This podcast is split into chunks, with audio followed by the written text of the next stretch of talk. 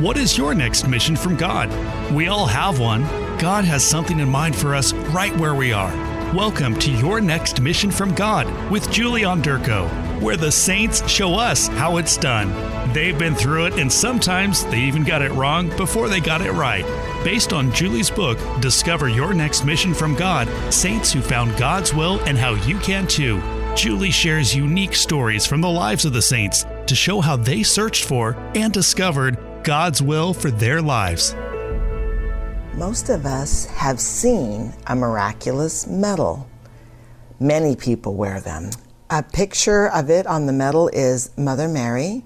She's standing on the globe and she's got rays of light coming from her open hands as if to uh, send blessings on the earth, and she's praying for the earth. And it says, printed in the circular um, frame of the medal, it says, O Mary, conceived without sin, pray for us who have recourse to thee. On the back is a crucifix and a big M intertwined with the Sacred Heart of Jesus and the Immaculate Heart of Mary and the 12 stars surrounding it. And it's a very beautiful medal and one that many Catholics wear. I wanted to talk to you a little bit about the stories. They're stories of conversion mostly that are famous regarding the miraculous medal. So I'll just give you a little backstory about how the miraculous medal came to be, and then we'll get into the storytelling because there are two stories and they're just they're magnificent. In 1830, our Mother Mary appeared to Sister Labouré. She was a sister of charity in France. And then she asked her to have this medal made according to her instructions. And so she did. She lived uh, a, a, a, very quiet life serving the poor. Nobody knew that she was the sister receiving the messages from Mary regarding the miraculous medal. Anyway, the medal was struck, distributed, and there were so many miracles associated with it that it came to be known by the name we call it the miraculous medal. So, the first story I want to tell you about takes place in 1842 in Rome, and it's about a Jewish man, and his name was Alphonse Ratisbonne, and he's going on a trip.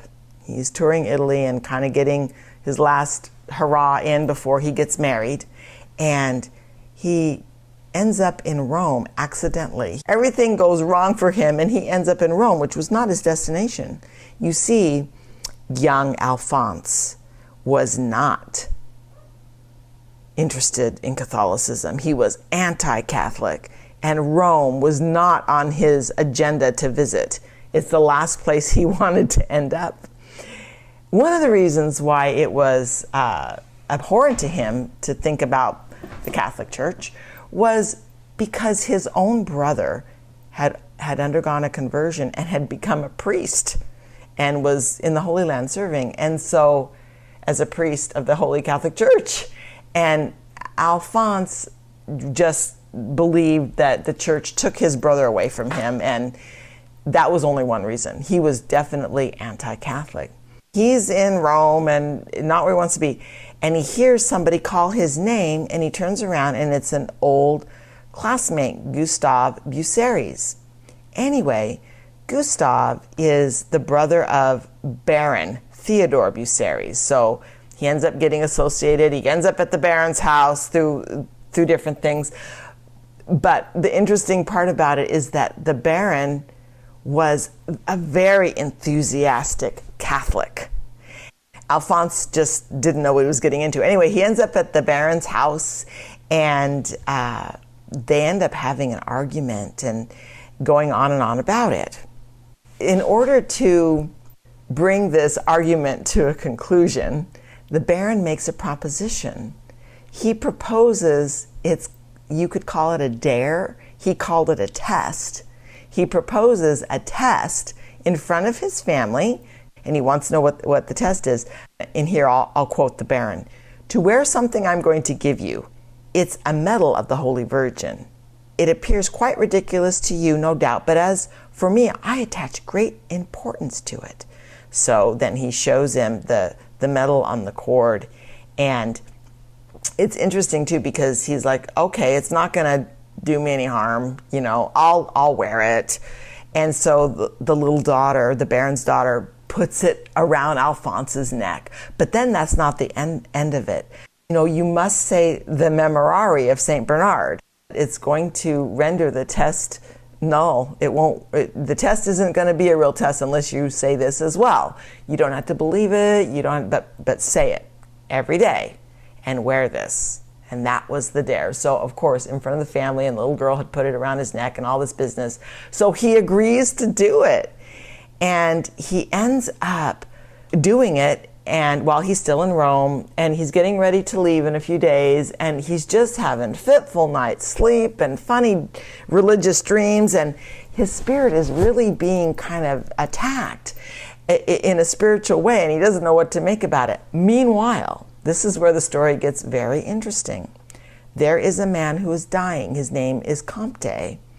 And Comte and the Baron end up having some sort of a meeting later and the Baron is telling Comte all about Alphonse, that this, this, Jew, this young Jewish man, he's 28 years old, he's very confused, he hates the Catholic Church, his brother's a priest, but he did agree to wear the medal, and he did agree to say the Memorare as a dare or a test. And Comte says, you know what, I'm going to pray for him. And he prayed rosaries for him and um, memoraries for him. Uh, he, he prayed intently for Alphonse. And then he died. Comte died. Okay, so now Alphonse is getting ready to, to leave Rome. He goes back to see the Baron to say goodbye. He ends up arriving at the Baron's place at a time when uh, the Baron is just getting ready to leave. And he says, Come with me. I've got to go to the church. A friend of mine has just died, and I need to go and make arrangements for him. They go to the church together, and uh, while the Baron is making arrangements, Alphonse just wanders into the church to pass the time. And this is where it gets very interesting. He gets into the church and he starts feeling very strange, like I shouldn't be here kind of feeling.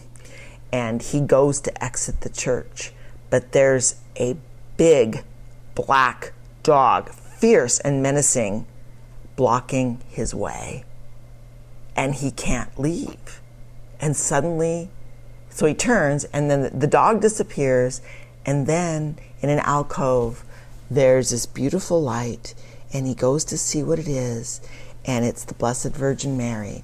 And she doesn't say a word to him, but her eyes were just, they were full of, of knowledge of him and love of him. And in this moment, he had an infused knowledge of heavenly things that he didn't realize how proudful he had been and everything and what he didn't understand. And and so he just breaks down in tears and he's just sobbing there for who knows how long. And finally when the baron is done with his business to arrange the funeral for Comte he comes to see Alphonse and finds him just bent over, crying, and fully converted. He's he's baptized not too many days later because he had a lot of infused knowledge. He understood things that that many of us take years to understand. Anyway, he ends up not getting married, he ends up becoming a priest and joining his brother, and that's his story. And isn't it beautiful? It involves missing a train, missing a boat, getting in the wrong line to get to the wrong place, seemingly uh, to get in touch with this person who's going to be instrumental, and then a dying person who offers their last sacrifices for you. And it goes, it's, it's just, there's many layers to this story, and there's even more details. At the center of it was Our Lady and the miraculous medal that she gives us for the conversion of others. And this is why I say maybe it would be a terrific Christmas gift along with uh, the prayer, the memorare would be a lovely gift to give anybody. And maybe you have to be kind of creative and get someone to wear it and say the prayer uh, like the Baron did to somebody who was unbelieving. Anyway, that's the first story. And now the second, which is which is just as amazing, even more so. And it takes place in Mississippi, United States, here in 1943 in a prison. Claude Newman was a 20 year old African American and he was in prison. His crime was ambushing and shooting a man. There was a, a fellow prisoner who who had something around his neck, and he grabbed it and he and he, and he broke it off and he threw it on the ground. And Claude said, "What was that?" And he said, "Take it. Just I don't want it." So Claude picked it up. Not this guy doesn't know a thing about Catholicism. He doesn't know anything. But he picks up the miraculous medal and he thinks, "Well, I'll just wear it." And so he puts it on and he wears it.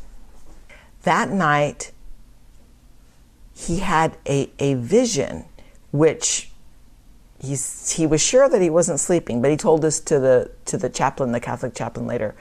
He had this vision. The most beautiful woman that God ever created came to him and she said, quote, if you would like me to be your mother and you my child, send for a priest of the Catholic Church, unquote. And then she disappeared and he screamed, A ghost, a ghost. He wasn't sure what it was, but he knew he needed a Catholic priest. So he made arrangements asking for a Catholic priest, and Father Robert O'Leary is the priest that, that came to him. Father O'Leary found that Claude was illiterate, that he didn't know anything about Catholicism, but he was really impressed by his experience. And in the prison, there was a catechetical team teaching catechism, and he started learning that. But it appears that Our Lady was still visiting him because in in the catechism class in the in the prison one time the uh, father was teaching about the sacrament of confession and and Claude just kind of volunteered oh I know about that the lady told me that when we go to confession we're kneeling down not before a priest but before the cross of her son and that when we're truly sorry for our sins and we confess them the blood he shed flows down over us and washes us free from all sins. And then he, then he was, it felt bad for blurting out in class. He goes, "Oh, I'm, I, don't be angry with me. I didn't mean to blurt it out." But these little signs told the priest that something really special was going on inside of Claude. That that Our Lady had reached out to this this son of hers and was reclaiming him, preparing him for heaven because he was going to be executed very soon you know how they how prisoners get a last meal and everything what he wanted was a party because he knew he was going to heaven. He'd he'd been baptized he'd received eucharist he'd gone to confession. He loved our lady. He loved jesus so much and it was like finding the, the, the most precious thing right before he died. So he was really looking forward to to his execution and going to heaven. And so they had the party cake and ice cream and everything. And then um, and then the morning of the execution, the sheriff came running in and said uh, that the governor had had given two more weeks that that he would not be uh, executed for two more weeks. And Claude broke down crying. He was so sad because he was ready to go. And so the priest said, "You know what? I think that maybe this two weeks is is, a, is there's a purpose in this. There was a prisoner." Also in the prison, named James Hughes, who was who had a hatred for Claude, hatred for the church, hatred for all things holy. And Father O'Leary said, "You know, Claude, spend this 2 weeks praying for him. Offer your suffering that you had to wait 2 weeks for James because, you know, James is in a bad way and he's not set on the right path." So that's what Claude did. And then finally he was executed on February 4th, 1944. But that's not the end of the story. And then it came time for James Hughes to be executed. And he was opposed to any spiritual help. He was violently refusing at, at, cursing, blaspheming, blaspheming even while he was seated in the electric chair. And they're strapping him up and getting ready, ready uh, to, to, to be done with it. And then suddenly he screams Get me a priest. And of course, it's Father O'Leary, you know, the, the priest who helped Claude. And and he, he approaches, and while he's seated in his electric chair, just the two of them, Father O'Leary hears his confession, um, prepares him for his death, and everything is good. But they have a little bit of a conversation there. And as it turns out, James explained to Father O'Leary that he had seen Claude and the Blessed Virgin behind him. Her hand was on his shoulder. And that Claude had asked Our Lady to show James a glimpse of hell so that he could repent and know where he was going. And he did. he did get to have a glimpse of hell. And that's when he screamed for the priest. All his pride, everything gone. He's like, Get me a priest. And so his soul was saved too. So that's the end of that story. And both of those stories are tied in with the miraculous medal. So now we can understand why we might want to, to give a miraculous medal to somebody we love. Pray with me. Jesus, Mary, Joseph, we love you. You've been listening to Your Next Mission from God with Julie Onderko, produced at the studios of Mater Dei Radio in Portland, Oregon. To listen to this podcast, visit materdeiradio.com. To find out more about Julie's book, Discover Your Next Mission from God Saints Who Found God's Will and How You Can Too, or if you're in need of a Catholic speaker for a parish mission, retreat, conference, or event, visit CatholicFinishStrong.org. That's CatholicFinishStrong.org.